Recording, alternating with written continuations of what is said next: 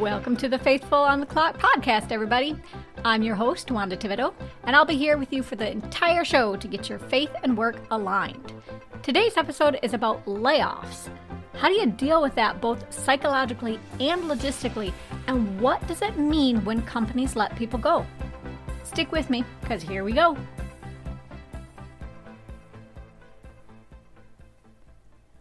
All right, so if you've heard the show before, you already know I like to give a little bit of context for the topic that we're talking about. So, to put layoffs into perspective, right now, after the pandemic, we've got a situation where inflation has been sitting at over 8% for months. And economists are predicting a recession. The supply chain is still really unpredictable.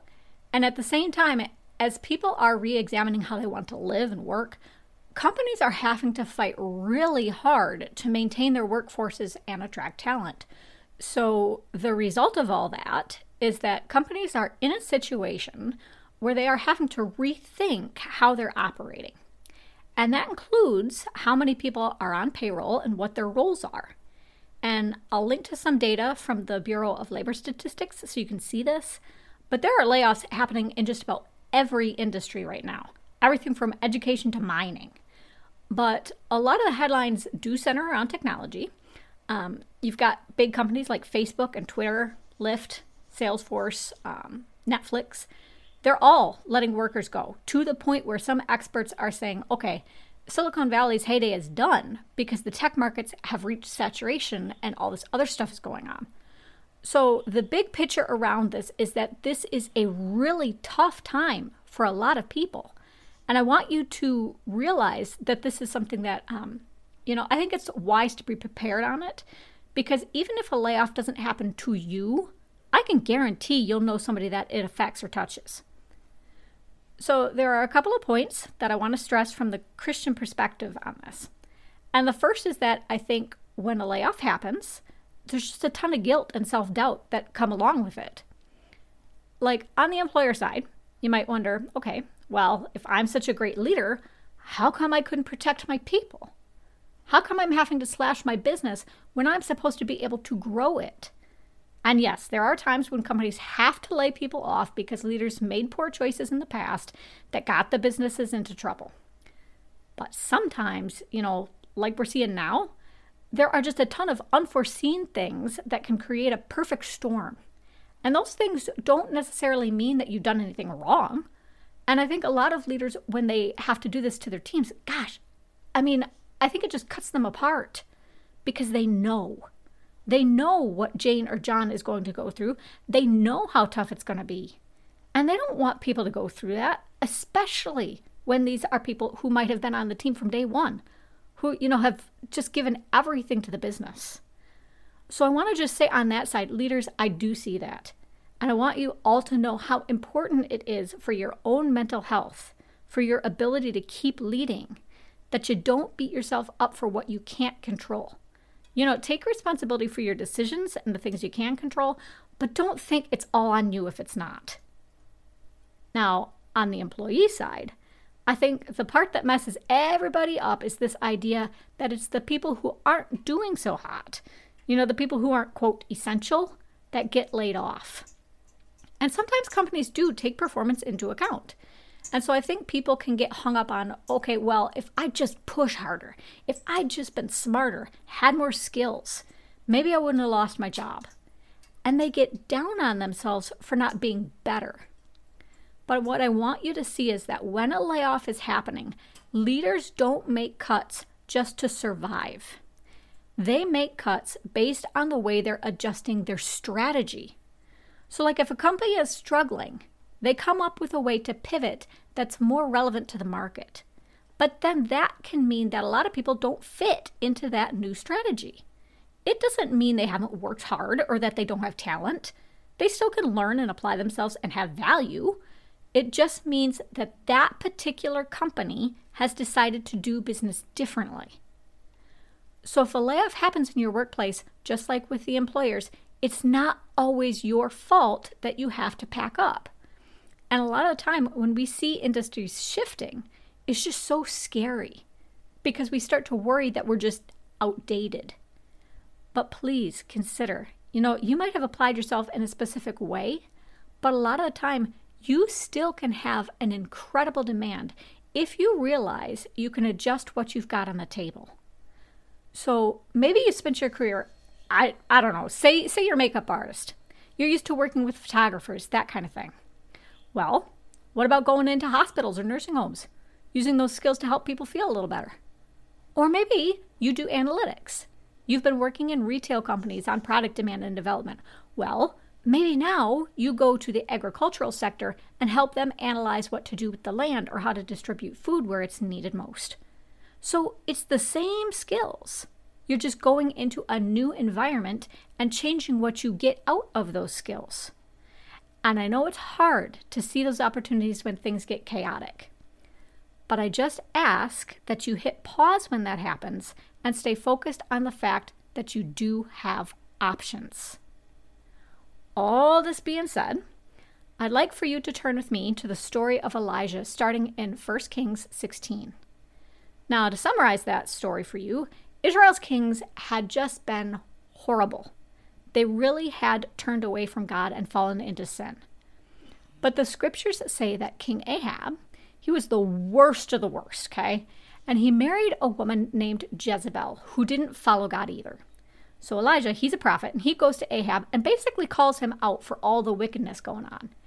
And with God's help, he makes a drought come onto the land. But Ahab and Jezebel, they don't like that, and Elijah has to flee into the desert. But Jezebel, she wasn't satisfied. She was so insulted and upset with Elijah that she set about to have all the prophets of God rounded up and killed. Not just some, all. Okay?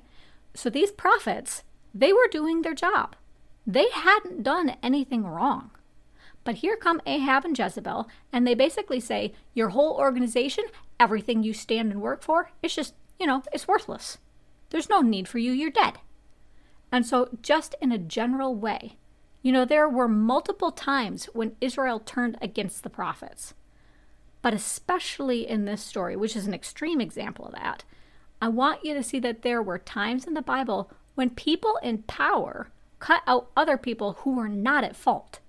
And this was not just, oh, go find other work. It was, we will kill you. I also want you to see that in that story, God ends up doing away with Jezebel.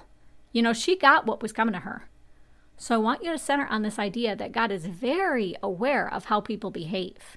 He's aware of intent and he's not about to leave things unfair, okay? And I think there are other stories that speak to that as well. The book of Ruth, for instance, Naomi and Ruth lose everything. And they have to really struggle with, you know, um, they have no real security. Ruth has to go do backbreaking work gleaning in the fields. Because in that culture at that time, unmarried women, they just didn't have any rights. And so a lot of what people face when they lose their jobs, all the worry about how they're going to survive, they went through that. And we see in that story too that God set them up with what they'd need. So, to get to some of the more practical elements of this, on the employer side, I think there are two big things that are really helpful, which are to be as open as you can about what's happening and to not be afraid to cut deep. Because I think what happens a lot is that leaders either rush and miscalculate how many people need to go, or they drag their feet because they don't want to hurt anybody. And so you get multiple rounds of layoffs, and every time people get a little bit more scared that they're going to be next you know, that uncertainty and anxiety just keep growing. So I fully acknowledge that you have to be sensitive in how you relay information so that people don't panic. But I'm just pointing out that it's scary to be left in the dark or to have questions that no one will answer. So, as much as you can, be upfront about what you do know and what you're up against. Get some feedback. See if people have ideas maybe you haven't thought about about how to save some jobs. Because you know, every employee has a stake in that company. Every worker should be invested in protecting it. And so I think it's to your benefit to treat them that way and to give them a voice and to let them try to help you. And as you're doing this, really find some key people who can be advocates for whatever new strategy you're building. Because I think buy in is easier when it's not just people at the top who are preaching the new thing. You know what I mean? Let those people help you unify the people who are left so that when all is said and done, you really are ready to move forward with a common purpose. So, on the employee side, what I want you to see is even if you have a lot of unknowns with your employer, maybe they can't tell you for sure how many people they're going to keep because they've got variables themselves to sort out yet. That does not have to stop you from taking action. And I point that out because a lot of the time I think that's what gives people anxiety is that they feel like they're just stuck and they have no control. But you do have some actions you can take. The first of which is to be direct in asking for information. Go and get what the employer can give you. Do your own research into what's happening in the market. Go talk to your coworkers for their perspectives and insights because sometimes our biases or lack of experience can get the get in the way for how we interpret the situation, right? So make sure you're going to your supervisor or manager and telling them what you need or what your apprehensions are.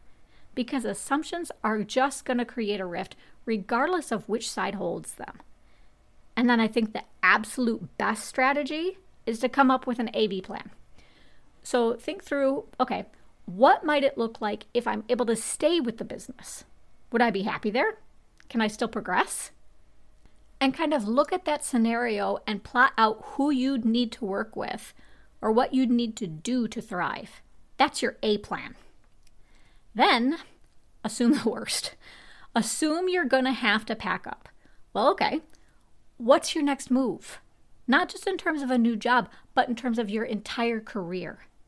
And within that, remember, it's ridiculously common to switch jobs over a career.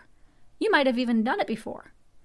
The only difference now is that somebody else has given you the time frame for the exit.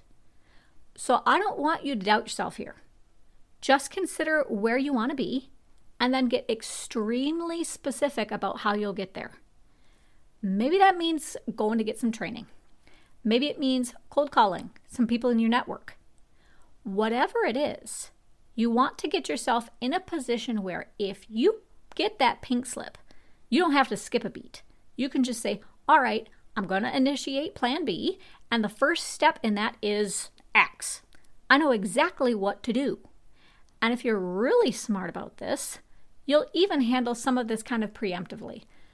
Like, you can talk to people in your network and let them know that you're considering new options you can let them know what you're looking for early on so you're not waiting around waiting for them to get back to you. Now, the last thing I want to touch on here is what I'll call the breakup. The breakup is when people actually leave the company. And I think sometimes, even if they feel bad, leaders don't really know how to have people leave on good terms. I would highly recommend, first of all, for leaders to look at their staff and see if there are people who can be retrained or upskilled. Because maybe then a breakup isn't even necessary, right? But if you can't do that, ask yourself how can I help this person keep their footing? Don't let it just be tossing people out the door.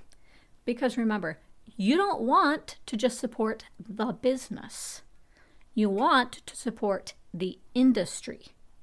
So maybe you can't keep someone on your payroll, but you can have them work with your HR department to find other jobs to apply for that might be a good fit. Maybe you can introduce them to somebody. Maybe you can pay for them to take a class or get a certification so they can apply. Now, you might say, why in the world would I do that if my company is in such a position that I can't keep staff?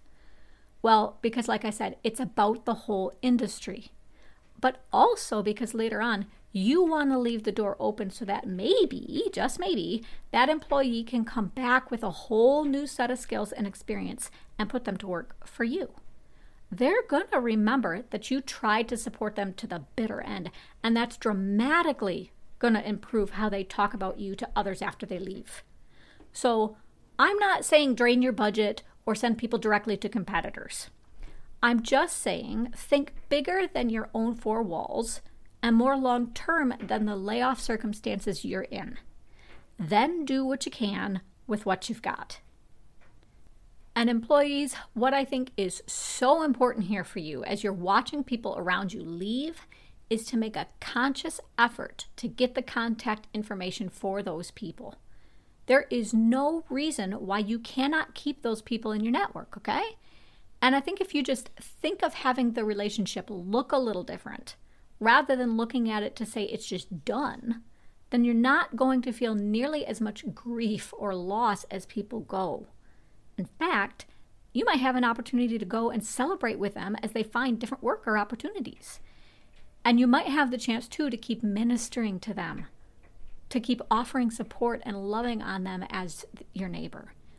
And again, I think it's when we can't do anything that we feel the most stress. So if you know you can go to those people and lend a hand in some way, I think that's a real benefit to you as the layoffs happen. So now I just want to invite you to bow your head for a second and we'll close out with a quick prayer. God, part of what makes a layoff so difficult in my mind is not just all the uncertainty around it, but also the fact that we tie our sense of self to whether we're successful on the clock we can lose work or have to let people go, and it just shatters this whole idea of who we even are. And so, Lord, I pray that for those going through this today, I just pray that you will break that. Help them see not only that you know where you're leading them, but also that they have value just as they are. No deliverables or paychecks on the table. In Jesus' name, I pray. Amen. So that's the episode for you. I know there's a ton more I could cover on this, but you know, I only got 10 to 15 minutes for the show. If you are going through a layoff, if you want to offer what you've done successfully on the employer or employee side, drop me a note on Twitter at FaithfulOTC, or you can email me about it at taking underscore dictation at yahoo.com. While I wait for that feedback, I'll be putting together the next episode. We'll be talking about styles of leadership including which might be best and how to apply your own style effectively. Until then, everybody, be blessed.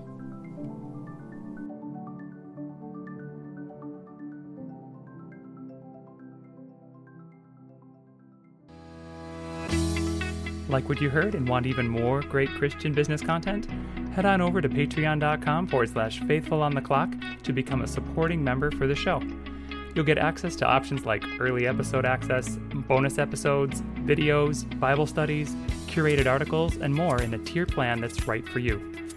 Show your support for this podcast, and remember, enormous change can start with you.